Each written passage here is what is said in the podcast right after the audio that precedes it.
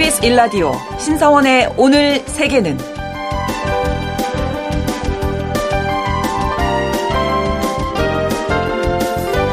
안녕하십니까. 아나운서 신성원입니다. 세네갈은 서아프리카에서 가장 서쪽에 위치한 공화국으로 과거 프랑스 식민지였습니다.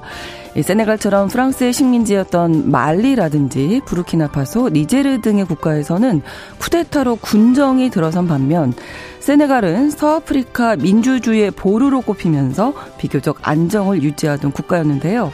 그런데 최근 이 세네갈이 혼란에 빠졌습니다. 한 달도 남지 않은 대통령 선거를 열 달이나 연기한다는 발표가 나오고 현재 대통령이 연임할지도 모른다는 우려가 커지면서 대규모 시위가 이어지고 있다고 하는데요. 이따른 쿠데타로 시민의 권리를 빼앗긴 다른 나라들과 달리 서아프리카 민주주의 보루인 세네갈은 이 선거를 사수할 수 있을지 계속 지켜봐야겠습니다. 오늘 아침 전해진 국제사회 뉴스는 잠시 후 오늘의 헤드라인 뉴스로 정리해드리고요. 통신원 취재수첩에서는 태국 전진당과 피타 전 대표에게 찾아온 위기와 이 왕실 모독죄에 대해서 알아보겠습니다. 그리고 글로벌 이슈에서는 세계의 다양한 에너지 중에서 오늘 가스에 관한 이야기 나눠봅니다. 2월 7일 수요일 KBS 일라디오 신성원의 오늘 세계는 시작하겠습니다.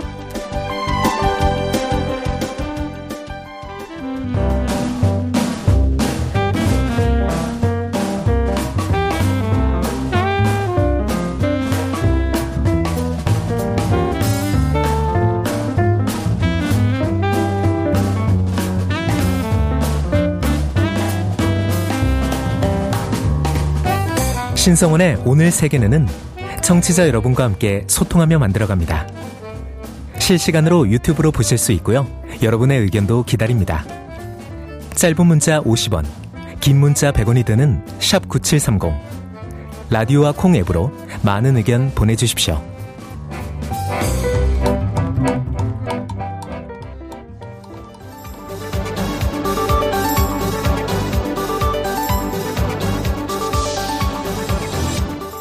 세계는 헤드라인 뉴스.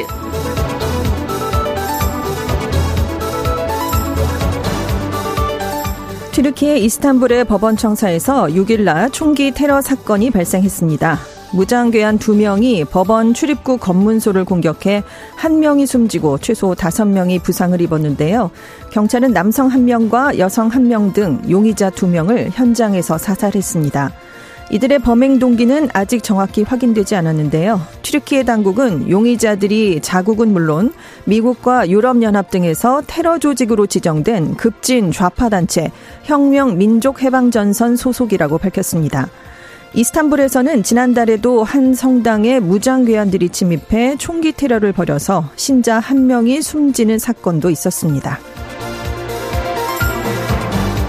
이스라엘과 하마스를 중재하고 있는 알사니 카타르 총리가 하마스가 인질 협상에 긍정적인 반응을 보였다고 말했습니다. 앞서 미국과 이스라엘, 카타르, 이집트는 단계적 휴전, 또 이스라엘 인질과 팔레스타인 수감자 교환을 내용으로 하는 중재안을 마련했는데요. 하마스는 이스라엘의 군사작전 중단과 군대 철수를 전제 조건으로 제시해 왔는데 일단 이번 제안을 긍정적으로 받아들였다고 현지 언론이 전했습니다. 한편 아직 풀려나지 않은 이스라엘 인질 136명 가운데 30명 이상이 사망한 것으로 알려졌는데요. 이스라엘군은 31명이 사망 판정을 받았고 가족에게 통보했다고 밝혔습니다. 하지만 실제로는 사망자가 더 있을 가능성도 제기되고 있습니다. 유럽연합의 친환경 산업 역량을 확대하는 걸 목표로 한 탄소 중립 산업법이 6일 입법 최종 관문을 넘었습니다. 이유는 이사회와 유럽의회, 집행위원회 간 탄소 중립 산업법에 관한 3자 협상이 잠정 타결됐다고 밝혔는데요. 유럽의회와 이사회의 승인을 받으면 관보 개제를 거쳐 이르면 올해 말쯤 발효될 것으로 관측됩니다. 이 법은 미국 인플레이션 감축법과 중국의 공격적 투자에 대응하기 위해 마련됐는데요. 탄소 중립과 관련된 역내 산업 제조 역량을 2030년까지 40% 끌어올리는 걸 목표로 하고 있습니다. made in 유럽을 육성하겠다는 구상이어서 유럽판 IRA로도 불리는데요. 태양광과 배터리, 탄소 포집과 저장 등 친환경 산업과 관련된 주요 분야가 전략적 탄소 중립 기술로 지정이 됩니다. 이후 fast track과 보조금 지급 요건 완화 등 각종 혜택을 받게 됩니다. 미국에서 발생한 보잉 737 맥스 9 비행 중에 동체에 구멍이 났던 사고는 비행기를 조립할 때 door plug에 볼트가 누락돼 발생한 것으로 조사됐습니다. 미국 국가교통안전위원회는 예비 조사 보고서에서 동체에서 떨어져 나간 비행기 좌측 중간 출구에 door plug 조립 당시 사진을 보면 볼트 3개가 빠져 있다고 지적했습니다. 또 door plug가 떨어져 나갔는데도 볼트로 고정돼 있어야 할 비행기 본체에 손상이 없는 것도 처음부터 볼트가 누락됐다는 걸 보여준다고 설명했습니다. 언론들은 조립 당시 door plug에 손상된 부품을 교체했는데 이 작업 때 사진에 보이지 않는 부분까지 모두 4개의 볼트가 누락됐을 가능성이 있다고 지적했습니다. 세바스티안 피네라 전 칠레 대통령이 헬기가 추락해 향년 74세로 사망했습니다. 피네라 전 대통령을 태운 헬기는 수도 산티아고에서 900km가량 떨어진 랑코 호수 상공을 날던 중에 원인을 알 수 없는 이유로 추락했는데요. 피네라 전 대통령은 현장에서 이미 숨진 채 발견됐습니다. 칠레 정부는 사흘간의 애도 기간을 선포했습니다. 피네라 전 대통령은 기업 최고 경영자 출신의 중도 우파 정치인으로 2010년에서 2014년 그리고 2018년에서 2022년까지 중도 우파 정부를 이끌었습니다. 칠레의 경제 성장을 이끌어 큰 인기를 얻었지만 각종 사회 갈등과 지하철 요금 인상으로 촉발된 불평등 항의 시위를 무리하게 진압해 임기 말엔 지지율이 많이 떨어졌었습니다. KBS 일라디오 신성원의 오늘 세계는 오늘의 헤드라인 뉴스로 시작했습니다. 오늘은 전주현 웨싱캐스터가 수고해 주셨고요. 함께 또 오늘의 키워드도 살펴보도록 하겠습니다. 첫 번째 키워드가 그도 시민의 한 사람이다. 네, 네. 여기서 그는 트럼프 전 미국 대통령입니다. 네. 워싱턴 DC 항소 법원이요. 2020년 대선 뒤집기 형사 재판과 관련해서 면책 특권을 주장해왔던 트럼프 전 대통령 주장을 기각했습니다. 음. 그러니까 대통령이 재임 중에 저지른 일로 이 형사 사법제도에 따라서 처벌을 받을 수 있느냐 없느냐 이게 핵심이었거든요. 네. 근데 이제 트럼프 전 대통령이 의회 의사당 폭동 선동을 했다라는 혐의로 작년 8월에 기소가 됐었는데요. 네. 1심에 이어서 2심도 이 형사 재판정에 피고인 자격으로 서는 게 맞다라고 판결을 내린 겁니다. 음. 하지만 트럼프 전 대통령 측은 내가 그때 현직 대통령이었으니까 네. 재임 기간 이건 공무상 행위 아니냐 아니냐. 나는 면책 특권이 있다라면서 음. 이 혐의를 기각해 줄 것을 요청해 왔었는데요. 네. 이 재판부는 트럼프 전 대통령이 한때 가졌던 대통령직 특권도 다른 미국인들과 마찬가지로 연방 형법에 적용을 받는다라고 만장일치로 음. 판결을 내렸습니다. 네. 그래서 이제 트럼프 전 대통령은 다른 모든 형사 피고인과 마찬가지로 시민 트럼프가 됐다라고 아. 판결을 내려서 그도 시민의 한 사람이다 이런 판결을 내린 겁니다. 면책 특권 받아들일 수 없다라는 그렇습니다. 네. 근데 이 판단이 굉장히 관심을 많이 끌었는데 네. 왜냐하면 미국에 관련된 판례가 없었기 때문이에요. 음. 그러니까 연방 대법원 판례에 따라서 재임 중 공무 행위에 대해서는 민사상 책임을 면한다라는 건 있었지만 네. 이게 형사 재판에도 적용이 되는지에 음. 대한 명확한 판례가 없었습니다. 그렇군요. 사실 이런 대통령이 없었기 때문이죠. 그렇습니다. 이렇게까지 판단을 예. 내려야 돼. 네. 그래서 아무튼 이제 트럼프 전 대통령 측은 이 사건을 대 법원까지 끌고 가겠다라는 입장이에요. 그래서 음. 이제 최종 결정이 나오려면 시간이 또 걸립니다. 이거 중요한데요, 이 그렇죠. 결과가. 대선이 있기 때문이에요. 네네네. 대법원이 얼마나 빠르게 판결을 내려줄 것이냐 이게 지금 관건이 음. 됐는데 그렇죠. 신속하게 심리하면 대선 전에 재판이 열릴 수 있습니다. 오. 반면에 재판이 미뤄지고 트럼프 대통령이 만약 대선에서 승리를 하면 네. 자기가 이제 대통령이 된 상태에서 법무부에 소송을 기각하거나 사면을 요청, 그러니까 셀프 사면을 요청할 수 있거든요. 아. 아. 그렇기 때문에 이게 언제 판결이 내려지느냐 이게 굉장히 중요해지게 어, 됐습니다. 어, 좀 지켜봐야 될 네. 예, 문제네요. 자 그리고 두 번째 이럴 거면 도토리 키를 재는 게 낫겠다. 네. 아, 바이든 건가요? 대통령 얘기가 이어지기 때문인데요. 네. 말실수를 자주 하지 않습니까? 음. 그래서 고령 논란을 자주 합니다. 그런데 이제 이번에는 또 이스라엘 가자지구 전쟁 얘기를 하다가 네. 하마스라는 단어를 떠올리지 못해서 문제가 됐어요. 아. 그래서 제가 이 키워드를 쓸 거, 쓴 거는 네. 맞상대가 지금 트럼프 대통령으로 트럼프, 유력해진 네, 상황인데 예, 예, 그렇죠. 말씀드린 것처럼 지금 사법 리스크를 겪는다라고 아, 그렇죠. 말씀드렸죠. 네, 네, 네. 그러면 자기가 이점을 가져갈 수 있는데 또 말실수를 했습니다. 아. 그래서 고령 리스크를 스스로 또 만들었어요. 자, 이건 두 후보가 이제 리스크가 그렇습니다. 이럴 거면 도토리 길을 재는 그렇죠. 게 낫겠다라고. 그래서 이제 이스라엘 이제 문제 뭐 안보 그러니까 우크라이나 음. 지원, 이스라엘 지원에 대한 긴급 안보 예산을 요청하다가 중동 어떻게 돼 가고 있냐고 기자들이 물은 거예요. 네. 그랬더니 어 그쪽에서 반응이 있었다. 그 그쪽이 누군가 그쪽. 하마스인데 주어를 얘기를 해야 되는데 아. 반대편으로부터 반응이 그러다가 반대편? 아 미안합니다 하마스로부터 반응이 아. 있었다 하마스 얘기 나오기까지 너무 오래 아, 걸렸어요. 아, 빨리 생각이 안 나셨군요. 네. 네 지금 81세잖아요. 미국 네. 역사상 최고령 현직 대통령이고 인지 능력에 대한 논란이 음. 큰데 그래서 지금 공화당의 니키 헬리 전 유엔 대사는 바이든 대통령 81세, 트럼프 전 대통령 77세 고령 정치인의 인지 능력이 우려된다라는 점을 굉장히 공격을 하고 있는 상황입니다. 네.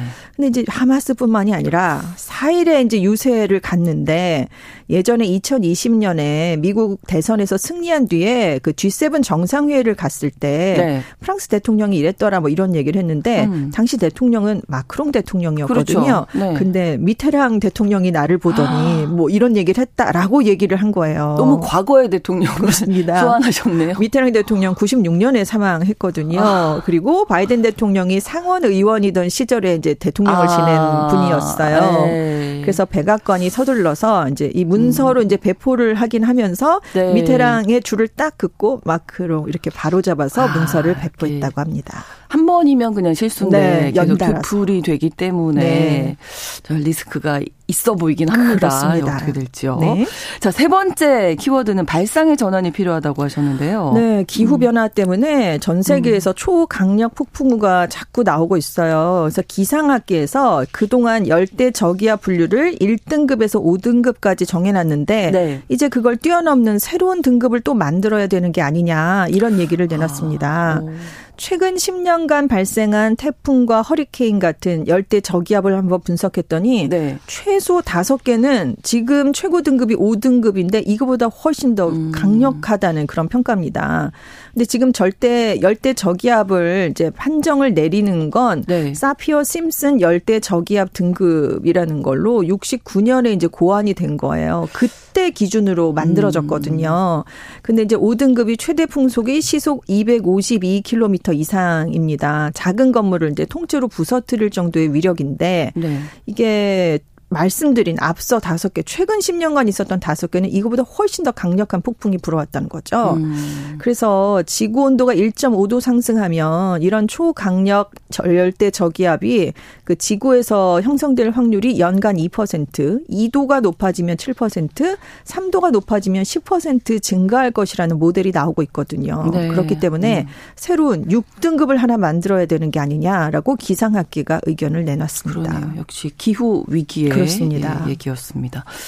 다음 키워드가 호환 마마보다 무서운 세뱃돈. 네, 지금 춘제를 중국인들이 앞두고 있잖아요. 네. 정말 귀성 전쟁 뭐 몇억 명이 이동을 하잖아요. 그렇죠. 그런데 세뱃돈이 무서워서 고향에 못 갈 것 같아요. 이런 직장인들이 아, 늘어나고 있대요. 단체방에 지금 이런 얘기들을 많이 하고 있답니다. 음. 그 중국도 새해가 되면 아랫사람이 우더들의 웃 어른에게 절을 하고요. 돈을 받는 세뱃돈 문화가 있어요. 네. 이게 야스웨이 첸이라고 해서 나쁜 일 일을 누르는 돈이라는 뜻을 아, 갖고 있어요. 그렇군요. 그러니까 주는 사람 입장에서 조금 주기가 쉽지 않은 그렇죠. 그런 상황이래요. 되도록 좀 네. 많이 줄 수 있으면 나쁜 일을 눌러야 네. 되는데 그 조금 누르란 얘기냐 이제 그런 불만이 나오잖아요. 네. 그런데 이제 이걸 많이 주다 보니까 웬만한 직장인의 아. 한달 월급을 넘기기도 하고요. 그 정도로 줘요 세뱃돈을? 네, 네. 그 아니, 그러니까 한 사람한테 주는 게 아니니까 이런 아, 여러 명 나눠주니까. 네. 아. 그리고 은퇴한 조부모들은 손주들한테 주려면 적금을 깨는 그런 경우도 아이고. 나온다고 합니다. 네. 그리고 이제 비교적 젊은 연령층도 이제 조카들이 많이 생기면서 세뱃돈 부담이 큰데 음. 몇년 전만 해도 조카에게는 우리 돈으로 9,200원 정도를 주면 됐대요. 한 만 원 정도 이제 네. 주는 거죠. 근데 지금은 못해도 3만 7천 원에서 5만 5천 원을 넣어줘야 어,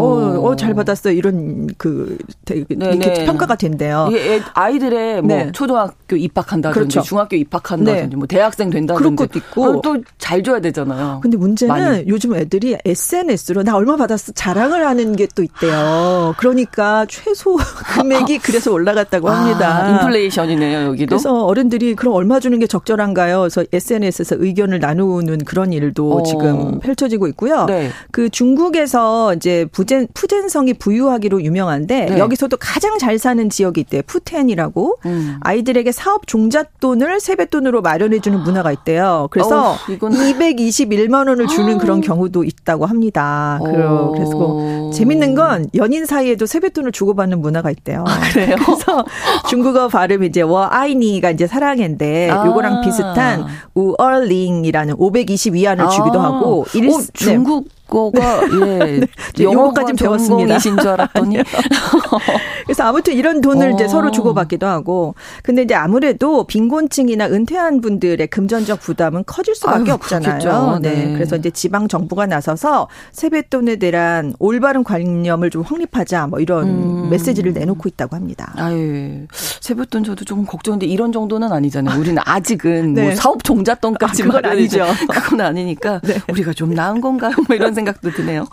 다섯 번째는 우리가 결혼할 수 있을까? 네, 고민하는 네. 중국 젊은 커플들이 올해 음. 많다고 해요. 왜냐하면 네. 올해 근거 없는 속설이 확산되고 있기 때문인데요.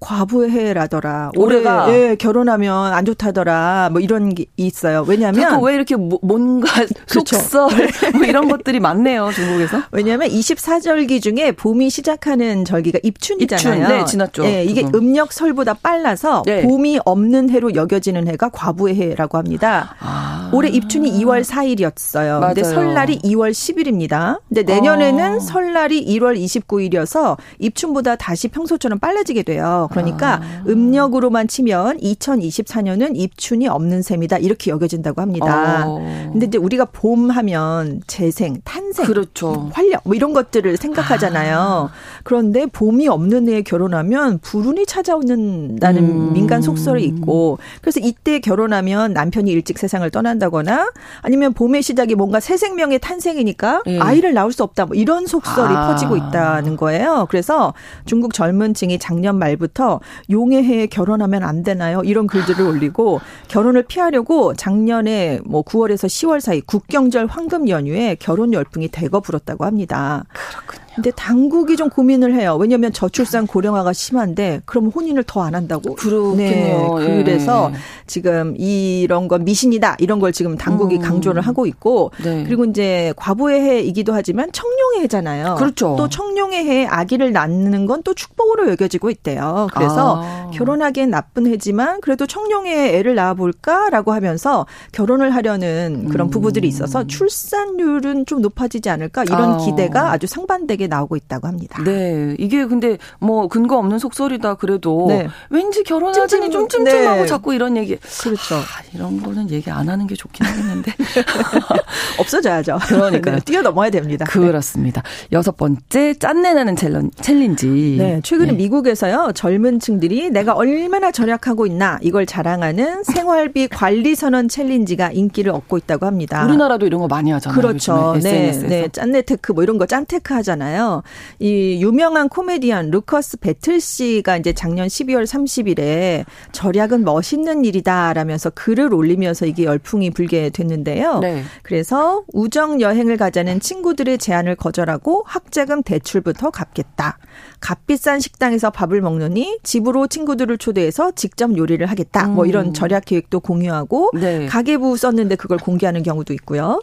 그런데 이제 아무래도 경제가 좋지 않기 때문에 이렇다라는 있다라는 분석인데요. 그러니까 젊은이들이 그더 살기가 힘들어졌다, 팍팍해졌다라는 걸 반영하는 것이다라는 분석이 나오고 있어요. 그래서 그 이 일에 CNN이 여론조사를 했더니 45세 이상 민주당원의 63%는 미국 경제가 회복되고 있다라고 답을 했지만 45세 미만에서는 그렇다라고 한 사람이 35%밖에 안 됐대요. 그러니까 아. 젊은 층으로 갈수록 경제가 나아지지 않고 있다라고 하기 때문에 네, 결국 네. 이 젊은 층이 이런 선택을 하고 있다라는 얘기가 나오고 있습니다. 얼마 전에 그 미국 MZ 세대들이 일찍 잔다고 네, 그렇죠. 얘기해 건강을 주셨는데 생각하고. 같은 맥을 같이 네, 하지 않나.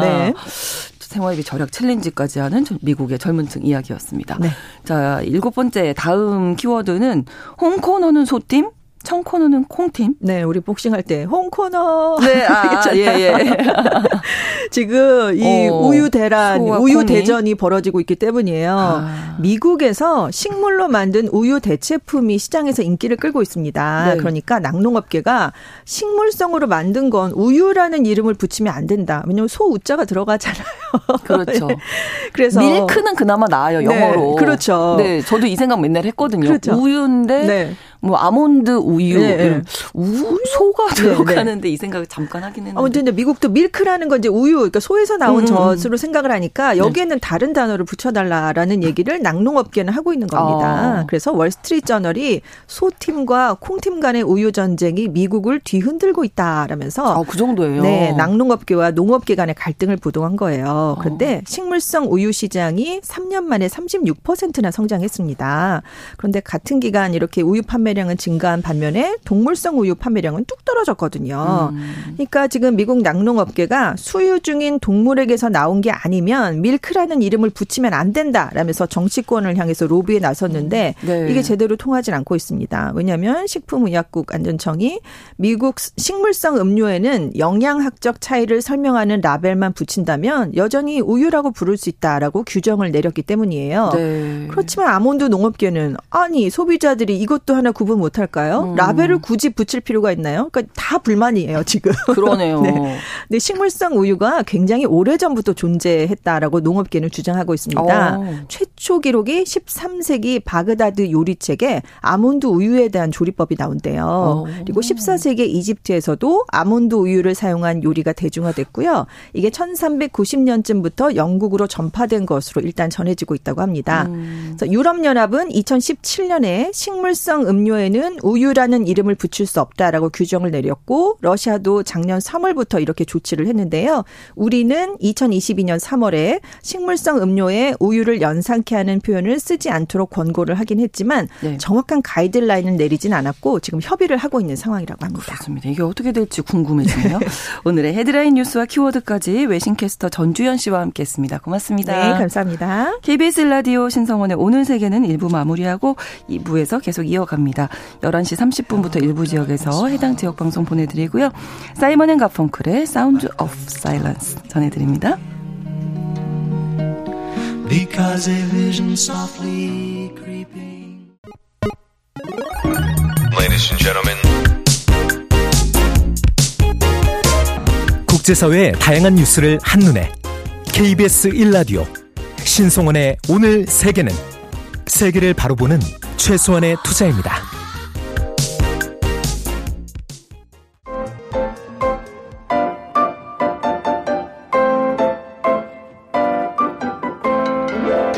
통신원 취재 수첩. 통신원 취재 수첩 오늘은 태국 방콕에서 김종민 통신원이 준비하고 계십니다. 안녕하세요. 네, 안녕하십니까. 네. 자, 태국 제1당이죠. 전진당 대표가 지난 1월 25일에 이 선거법 위반 무죄 판결을 받아서 뭐 지지자들이 많이 기뻐했던 기억이 있는데 이 왕실법 관련해서 지금 해산 위기에 처해 있다면서요. 이게 왜 그런 건가요? 예, 현 국왕에 속해 있는 짝그리 왕조는 1782년부터 지금까지 이어져 오고 있습니다. 네. 태국의 국왕은 국가의 원수로서 현재는 라마 10세가 국왕으로 있습니다.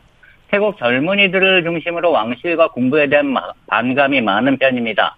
하지만 대놓고 비방하면 왕실 보호법에 저촉돼서 불경죄로 잡혀가기 때문에 대부분 익명으로 활동을 하고 있습니다. 음, 지난 2014년 제정된 태국 헌법 제8조에는 국왕은 존경받는 신성한 지위에 있으며 누구도 이것을 침범할 수 없다고 되어 있습니다. 네. 또한 2017년에 제정된 태국 헌법 제6조는 국왕은 존엄한 지위에 있으며 어떠한 사람도 모독할 수 없다. 그 어떠한 사람도 어떠한 방법으로도 국왕을 비난하거나 고발할 수 없다라고 되어 있습니다. 음. 이와 더불어 태국 형법 112조는 일명 국왕 모독법 혹은 왕실법이라고 불리며 국왕, 왕비, 왕세자를 비, 비방하거나 위협한 자는 3년에서 최고 15년까지 형이 선고될 수 있다고 되어 있습니다. 네. 해당 왕실법은 속지주의, 속인주의에 근거하여 내 외국인을 가리지 않습니다. 그렇군요. 그러면 이 왕실 법으로 실제로 뭐 구금을 당하거나 재판 뭐 이런 처벌을 받는 경우가 있었네요. 특히 외국인 같은 뭐 그런 사례도 있었는지 궁금하네요.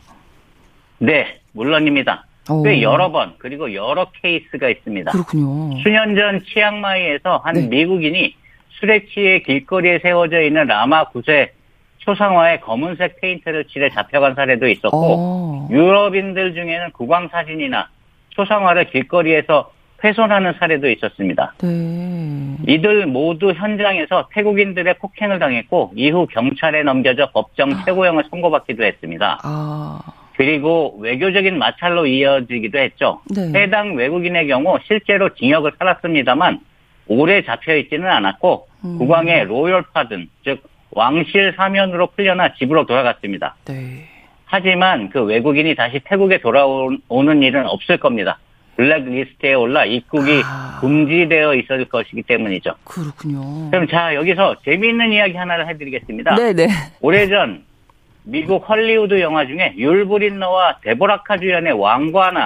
킹의 알죠? 나이라는 예, 영화가 있었습니다. 네. 나이가 좀 있으신 분들은 많이들 기억하시겠는데요. 저 왜, 왜 알죠? 하지만 해당 영화는 태국에서는 상영이 금지되어 있는 영화 중 아, 하나입니다. 그래요? 예, 오. 저도 처음 태국에 왔을 때 어렸을 때 본 기억이 있는 왕과나 영화에 대해 이야기를 했더니 태국 친구들 아무도 이 영화에 대해 모르고 있는 것이었어요. 오. 왜 모를까? 한동안 의문이었는데 네. 상영이 금지된 영화라서 그랬습니다. 음. 그래서 물어봤죠.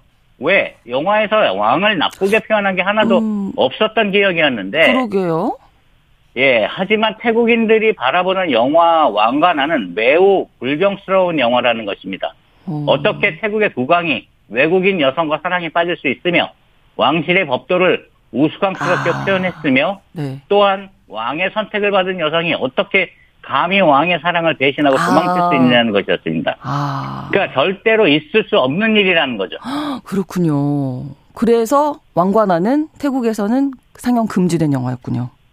예, 네. 전혀 예상하지 못한 일이었는데 그러면 좀 이렇게 태국 여행하시거나 이제 뭐 어, 지내시는 생활하시는 분들도 좀 주의가 필요하겠습니다. 예를 들면 어떤 걸 좀 조심해야 할까요?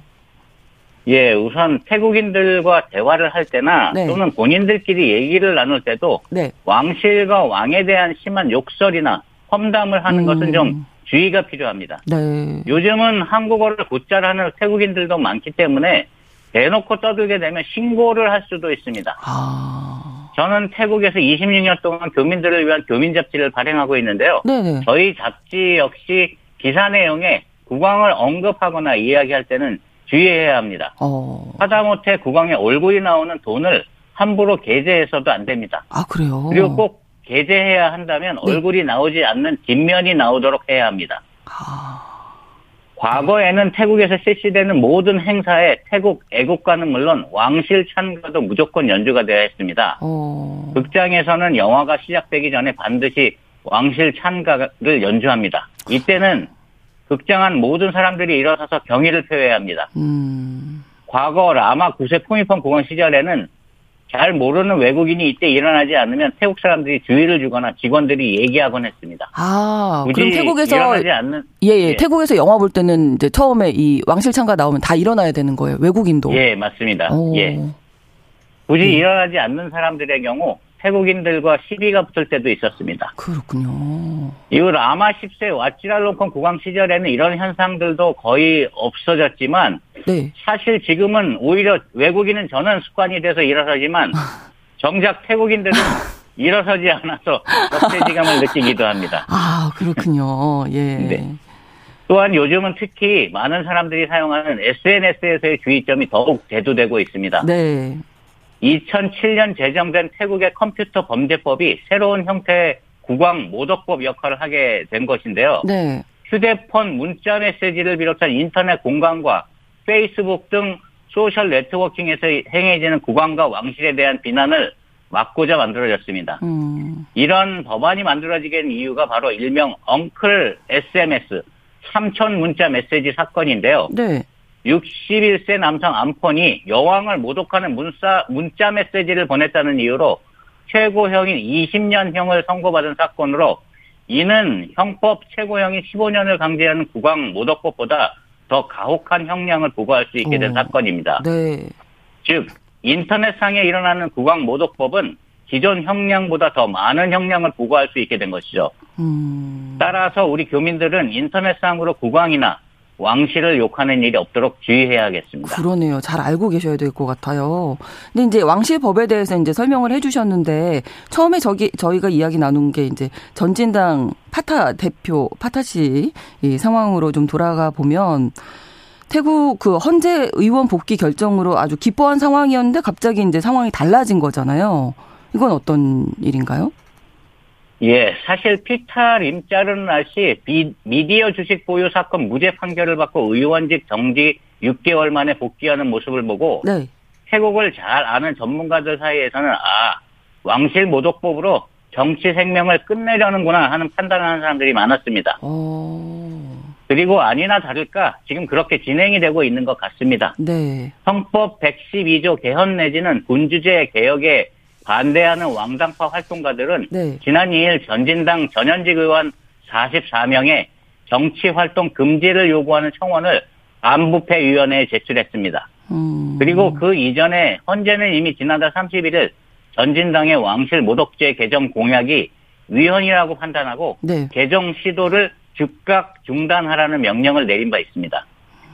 이에 겁에 질린 전진당은 곧 웹사이트에서 군주제 개선 정당 정책을 내려버리고 말았지만 네. 그로 인해 내부에서는 비난에 음. 처하게 되었고 외부에서는 다양한 청원인들의 청원과 안부패위원회의 국왕 모독죄 조사 요구가 이어지고 있습니다. 이제 헌법재판소는 청원인들에게 해답을 내놓아야 합니다. 네. 그리고 이들이 원하는 답을 내놓지 않으면 더 큰 문제를 야기하게 될 것이 자명합니다. 결국 왕실 보호를 명목으로 전진당의 해산이나 또는 평생 정치에 발을 들이지 못하도록 가혹한 조치를 취하겠다는 것입니다. 네. 2중, 3중 위기에 직면한 전진당과 피타가 과연 이 회오리 속에서 살아남을 수 있을지에 대해서는 미지수입니다. 그렇죠. 한때는 차기 수상으로 유력했던 태국의 절- 젊은 정당 대표가 지금은 평생 정치 활동을 할 수 없는 상태로 놓여지는 이 현실에 대해 네. 솔직히 외국인인 저로서도 참 이해가 안 되는 것이 사실입니다. 음. 하지만 이 또한 태국 정치계가 풀어야 할 숙제가 아닐까요? 네. 피타 씨를 보는 제 심정은 좀 아쉽고 안타까운 마음입니다. 그렇습니다. 자, 이, 여기까지 소식 듣도록 하겠습니다. 오늘 고맙습니다. 네, 감사합니다. 네, 태국 방콕에서 김종민 통신원이었습니다.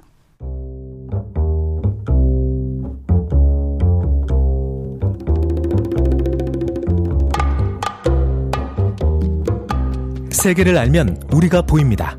KBS 1라디오 신성원의 오늘 세계는 글로벌 배송으로 빠르게 찾아갑니다.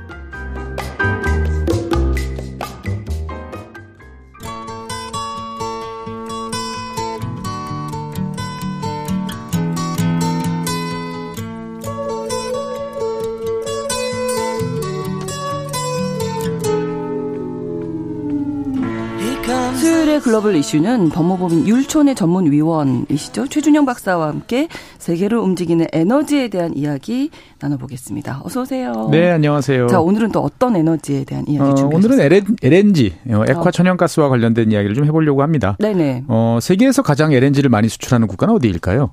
어디일까요? 예, 보통은 이제 중동, 뭐 어느 나라. 네, 어, 네. 뭐 그리고 최근까지 지금도 아시안컵 어, 네, 하고 있는 카타르가 카타르. 이제 어, 최대 수출 국가다라고 이제 알고 계신 분이 많은데, 네.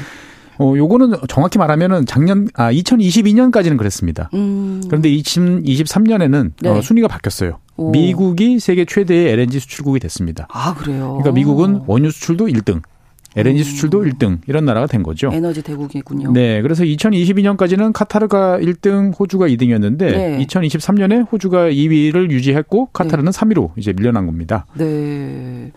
미국이 원래 이렇게 천연가스를 수출했었나요? 사실 참 이게 생각해 보면 아이러니한 게 네. 어, 1990년대 후반, 2000년대 초반까지만 해도 어, 미국은 LNG를 수입할 생각을 하고 있었어요. 그래서 음. LNG 수입 터미널을 어, 짓느니 마느니 하고 있었는데 네. 어, 그 이후부터 갑자기 땅 속에서 막대한 양의 세일 가스가 이제 발견되기 시작을 했던 거죠. 아. 그러면서 이제 가스가 넘쳐나기 시작을 하니까 예. 이제 이거를 바다 건너 뭐 대서양이나 태평양을 건너 수출을 해야 되니까 네. LNG 터미널을 이제 건설을 해야겠다라고 생각을 하게 된 거죠. 네. 그런데 재밌게도 미국 정부는 꽤 오래, 오랜 시간 동안 LNG의 수출을 이제 금지를 해왔습니다. 어. 그러다가 2011년 오바마 행정부 때 처음으로 수출 허가가 나왔고요.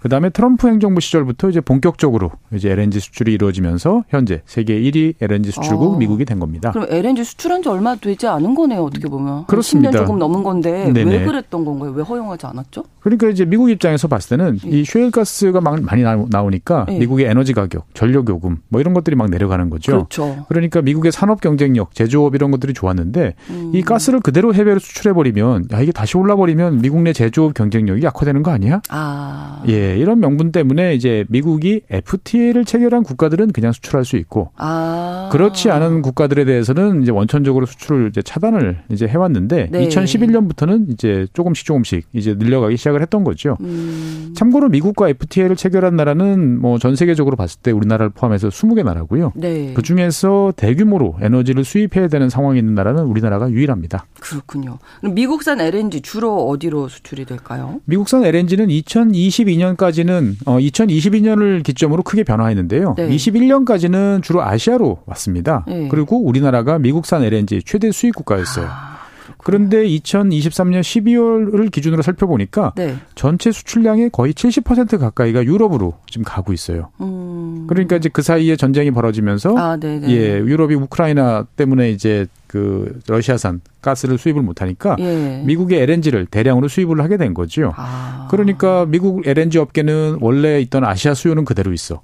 그 다음에 갑자기 이제 유럽 수요도 생겼어. 그러니까 로또를 맞은 셈이 된 거죠. 그러네요. 전쟁이 네. 미국한테는 많이 도움이 됐네요. 그렇습니다. 그러니까 이제 사실 미국은 그동안 그전에도 유럽에 LNG를 수출해보고 싶었는데 음. 파이프라인으로 전달되는 이 러시아산 천연가스하고 가격 경쟁력이 상대가 안 그렇죠. 됩니다. 네, 네. 예. 그런데 이제 갑자기 전쟁이 나니까 그동안에 LNG를 전혀 사용하지 않던 독일을 비롯한 중부 유럽 국가들이 다급해진 거죠. 음. 그래서 현재 지금 유럽에서는 곳곳에서 LNG 수입 터미널 공사가 이제 진행이 되고 있고 네. 어, 이 덕분에 이제 미국이 유럽에 대규모 에너지를 공급하게 된 거지요. 음. 그러니까 이제 유럽의 비중이 높아지니까 아시아 같은 경우는 상대적으로 비중이 낮아져 가지고 줄어들고. 예, 현재는 한 아. 25% 정도 이렇게 낮아졌는데 네. 문제는 어 며칠 전에 이제 미국이 네. LNG 수출 허가를 중단하겠다 어, 이렇게 발표를 하면서 네. 어 가스 시장에 지금 좀 파문이 일고 있습니다. 어, 이 배경이 있을까요? 그러니까 이제 정확히 이야기하자면 네. 이제 LNG 수출 시설을 포함한 관련 프로젝트에 대한 허가 절차를 일시 중단한다. 뭐 이렇게 바- 발표를 했어요. 그러니까 음. 이 세부적인 내용은 뭐냐면 네. FTA 국가는 뭐 우리나라 같은 경우는 이제 문제가 아니고 네. BFTA 국가 같은 경우는 별도의 수출 허가를 그때그때 이제 내줬는데 네. 어 이런 허가를 일시적으로 중단하겠다라고 이야기를 한 겁니다. 그러니까 음. 기존에 수출에 수출 허가를 받았던 물량은 계속 나가는데 네. 이제 새로 수출하려고 뭔가를 하려는 친구들은 좀 기다려라. 재계약해 좀 기다려라. 아. 예, 이렇게 된 거죠. FTA를 체결하라 뭐 이런 압력으로 해석해도 어, 될까요? 그럴 그런 것보다는 당장 네. 올해 있는 선거가 급해서 그렇습니다. 아. 그러니까 이제 바이든 대통령 입장에서 봤을 때는 환경 단체나 기후 변화 관련 단체들의 지지가 이제 필요한데 이들 그렇죠. 단체들은 LNG를 이렇게 많이 생산해서 세계로 수출하는 게 맞냐? 예, 이거 예. 적당하지 않다라고 네. 계속 비판을 해왔던 거죠. 청정한 연료가 아니니까. 그렇죠. 이 LNG가. 천연가스 속에 있는 LNG 속에 있는 이제 메탄이 네. 강력한 이제 온실가스 효과를 유발하기 때문에 이거 음. 문제다라고 지적을 해왔던 거죠.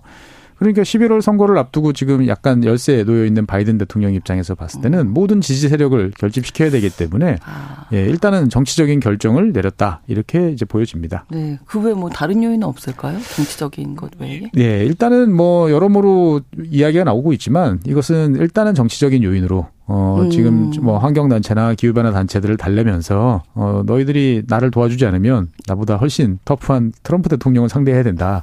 어, 이런 식으로 이제 얘기를 하는 거죠. 예. 그래서 어떻게 보면 이제 미국의 LNG 수출이 이제 급속히 이제 증가를 하면서 네. 어 사실 미국 내 제조업 제조업 관련해서는 이제 야 미국의 천연가스 가격이 이러다가 네. 올라가는 거 아니야?라는 음. 이제 우려가 커지고 있기도 합니다. 네. 그러니까 지난 한 10년간은 사실 그렇지 않았거든요. 그러니까 뭐 이거는 너무 좀 과장된 우려다라고 음. 생각은 하지만 사실 뭐 당사자 입장에서 봤을 때는 야 이거 계속 이렇게 수출량이 늘어나면 정말 미국 내 물량이 부족해지는 거 아니야? 어. 한번 따져보고 이게 계속 우리가 이만큼 생산할 수 있는지 한번 좀 음, 따져보자라고 그렇죠. 이제 이야기를 하다 보니까 지금 이제 이런 결정이 나왔고 네. 그래서 미국 정부 공식 발표에 따르면 14개월 정도 따져보겠다. 어. 그러니까 이제 굳이 14개월 지금부터요. 예, 그러니까 굳이 따지면 이제 내년- 선거 치르고 네. 그 다음에 취임할 때까지 일단은 중단시켜 놓겠다라는 음, 거죠 보면. 진짜 정치적인 결정이네요. 어떻게 보면. 네, 그런 것 같습니다. 이런 결정을 했지만 네. 이제 영향을 받는 국가들이 있을 거 아닙니까? 그렇습니다. 그러니까 이제 문제죠. FTA를 체결하지 않은 국가들이 이제 걱정이고요. 네, 대표적으로는 우리 옆나라 일본입니다. 아. 일본 같은 경우는 이제 대량의 천연가스를 수입을 해 왔는데 네. 최근에 이제 미국 기업의 그 지분 투자를 하면서 LNG 수입을 확대하려고 지금 여러 가지 계획을 진행하고 있었는데 음. 이게 이제 차질을 빚어진 거죠. 네. 그러다 보니까 일본의 경제산업부 장관이 미국에 대해서 공식적으로 좀 제고해 달라라고 음. 요청하기도 하고 어 미국 의회에 대해서 필요한 로비 활동을 하겠다. 라고 이제 공개적으로 발언하기도 했습니다. 네. 그리고 독일 역시 이제 지금 좀 신경이 많이 쓰이는 듯한 어. 모습입니다. 지금 일본과 독일이 좀 긴장하고 있는 상태고. 예. 자, 이 제재 때문에 가스 수출길이 막힌 러시아는 요즘 어떻게 좀 하고 있나요? 그렇죠. 그러니까 러시아 같은 경우는 원래 대량의 가스를 수출을 네. 했는데 러시아 가스 수출의 70%는 이제 유럽으로 이제 가고 있었어요. 네. 그러니까 유럽이 가장 큰 시장이었는데 여기가 이제 대폭적으로 축소가 됐습니다. 네. 그러니까 많은 분들께서는 러시아가 이제 유럽에 가스 수출을 못 하는 거 아니야? 네, 네, 이렇게 네. 생각하시는데 그렇지는 않아요. 아. 많이 줄어들었을 따름이지 지금도 가고 있어요. 그러니까 음. 재밌는 거는 지금 러시아군과 우크라이나군이 전쟁을 벌이고 있는 우크라이나에 네. 이제 러시아가 유럽으로 향하는 가스관이 이제 있는데. 네. 그 가스관을 통해서 꼬박꼬박 가스가 전달되고요. 우크라이나는 또 거기에 대해서 통행료를 꼬박꼬박 러시아로부터 받고, 있고. 있기도 하고 아. 참 아이러니한 이제 모습이 있는데 전쟁 중이지만 예, 네. 일단은 2023년의 경우에는 2022년에 비해서 한 절반 정도로 줄어들었다라고 음. 이제 볼 수가 있는 거죠. 네. 그러니까 러시아 입장에서 봤을 때는 유럽 대신 어디론가 이걸 수출을 해야 되니까 네. 최근에 중국, 그다음에 튀르키예 이런 쪽으로 수출을 늘리려고 하는데 문제는 이제 파이프라인은 용량이 제한돼 있다 보니까 아. 더 늘리고 싶어도 바로 늘- 늘릴 수는 없는 거죠. 네. 그러다 보니까 이거를 이제 액화시켜서 LNG로 수출하려고 노력을 많이 하고 있고요. 네. 그래서 최근에 러시아 LNG가 여기저기서 많이 보입니다. 중국, 네. 뭐 일본, 스페인 이런 곳에서 많이 보이고요. 우리나라도 음. 어, 러시아로부터 꽤 많은 양의 LNG를 수입하고 있습니다. 네. 그러면 이 가스의 형태가 뭐 LNG, LPG 뭐 여러 가지 많잖아요. 네네. 그 설명도 좀 해주실까요? 그러니까 LNG 같은 경우는 이제 말 그대로 땅 속에 있는 천연가스 가 네. 이제 있는 거죠 가스 형태로 음. 그거를 파이프라인으로 그대로 기체 상태로 옮기면 PNG라고 부르고요. PNG. 예, 파이프라인 아. natural 가스라고 그래 가지고 아. 그 다음에 요거를 이제 배에다 실으려고 그러면 네. 기체 상태에 실으면 너무 부피가 안 크니까. 네. 예, 영하 161도 정도로 냉각을 시키면 한 600분의 1로 줄어듭니다. 아. 그러면 이제 liquid 액화가 된 거니까 액화 천연 가스가 이제 LNG고요. LNG죠. 네. 그다음에 이제 택시 택시나 이제 LPG 승용차 네 네 네. 이거 같은 경우는 이제 석유 액화 가스입니다. 석유 액화 가스. 예, 그러니까 석유를 생산하면서 나오는 부산물로 나오는 가스가 아. 있어요. 주로 이제 사우디아라비아에서만 나오는데 네, 이거를 네. 이제 우리나라가 대량으로 이제 택시 같은 교통수단에 오랫동안 사용을 해왔던 아, 거죠. 그렇군요. 예, 예, 비슷하지만 확실하게. 조금씩 다릅니다. 그러네요. 공부가 됐고. 예. 그렇다면 올해 이제 전체적인 세계 가스 시장 좀 전망을 해주신다면요. 작년 세계 가스 시장은 한 0.5% 성장을 해서 거의 뭐 보합세를 유지를 했습니다. 음. 중국이 이제 한 7% 정도 수요가 증가를 했는데 네. 그만큼이 이제 유럽에서 수요가 감소를 했어요. 그러다 보니까 전 세계적으로 안정세를 유지했고 네. 그다음에 전 세계적으로 봤을 때 이제 발전과 관련된 뭐 원자력, 재생에너지 이런 쪽이 비중이 늘어나면서 가스 수요가 좀 줄어들었어요. 아무래도 좀 앞으로도 좀 줄어들지 않을까요? 예, 온실가스 뭐 걱정이 되다 보니까. 그렇습니다. 그래서 2024년 올해 같은 경우는 뭐 수요가 조금 늘겠지만 뭐 큰 네. 문제는 없을 것 같다라는 쪽으로 이제 가고 있는데 네. 문제는 이제 우리 같은 경우는 PNG 파이프라인으로 가스를 공급받지를 않고 100% 이제 LNG로 LNG 니까. 공급을 받는데 네. LNG 같은 경우는 이제 공급 능력이 지금 이제 확대가 좀 이루어지고 있는데 음 25년 정도나 돼야 네. 새로 이제 만들어진 LNG 이 생산 시설에서 가스가 나올 것 같아요. 음. 근데 유럽이 계속 LNG 수요를 이제 늘리고 있다 보니까 우리가 쓰는 LNG 같은 경우는 전체 천연가스와는 좀 달리 좀 가격이 변동할 수도 있다라는 아. 우려가 좀 있습니다. 그럼 우리의 수출 수입 한번 또 따져볼까요? 2023년 같은 경우는 우리나라는 한 4,400만 톤 정도의 LNG를 수입을 했습니다. 네. 어, 총 21개국에서 이제 도입을 했는데 호주가 1등 23% 정도고요. 아, 그렇군요. 그다음에 카타르 19%, 말레이시아 13%, 그리고 이제 미국이 11.5% 이런 순서였는데 네. 문제는 우리나라 같은 경우는 이제 아시아 국가들이 LNG를 많이 수입을 하죠. 중국, 일본, 대만 뭐 이렇게 많이 수입을 하는데 문제는 우리가 제일 좀 비싸게 도- 도입을 하는 경향이 좀 있어요. 어. 그러니까 이제 중국 같은 경우는 어 아무래도 이제 러시아와 육지로 연결돼 있다 보니까 네. 파이프라인으로 통해오는 가스가 많으니까 전- PNG. 그렇죠. 아. 전체적으로 가스 요금이 우리보다 낮은 게, 낮은 게 맞고요. 네. 그다음에 일본 같은 경우는 우리보다 전체적으로 인구도 많고 산업 규모도 크다 그렇죠. 보니까 도입 물량이 많으니까 음. 이제 아무래도 이제 물량이 좀 많은 쪽이 더 가격을 싸게 할 수. 있죠. 네, 네. 그러니까 여기까지는 이해할 수 있는데 네, 네, 네. 우리나라보다 인구도 적고 경제 규모도 작은 대만보다 우리가 왜 더 비싸게 수입을 하지? 좀 오. 이런 것들은 좀 납득하기가 좀 어려운 어, 문제라고 생각을 합니다. 그러네요.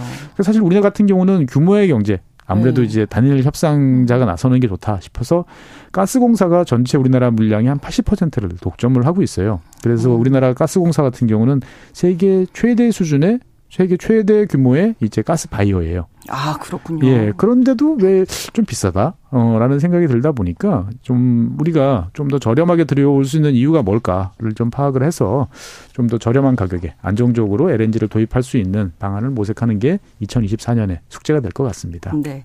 글로벌 이슈 최준영 박사와 함께 이야기 나눴습니다. 오늘 고맙습니다. 네, 감사합니다. 제이슨 브라즈의 럭키 보내드리면서 신성원의 오늘 세계는 마무리하겠습니다. 저는 내일 오전에 다시 오겠습니다. 고맙습니다. across the water, across the deep blue ocean.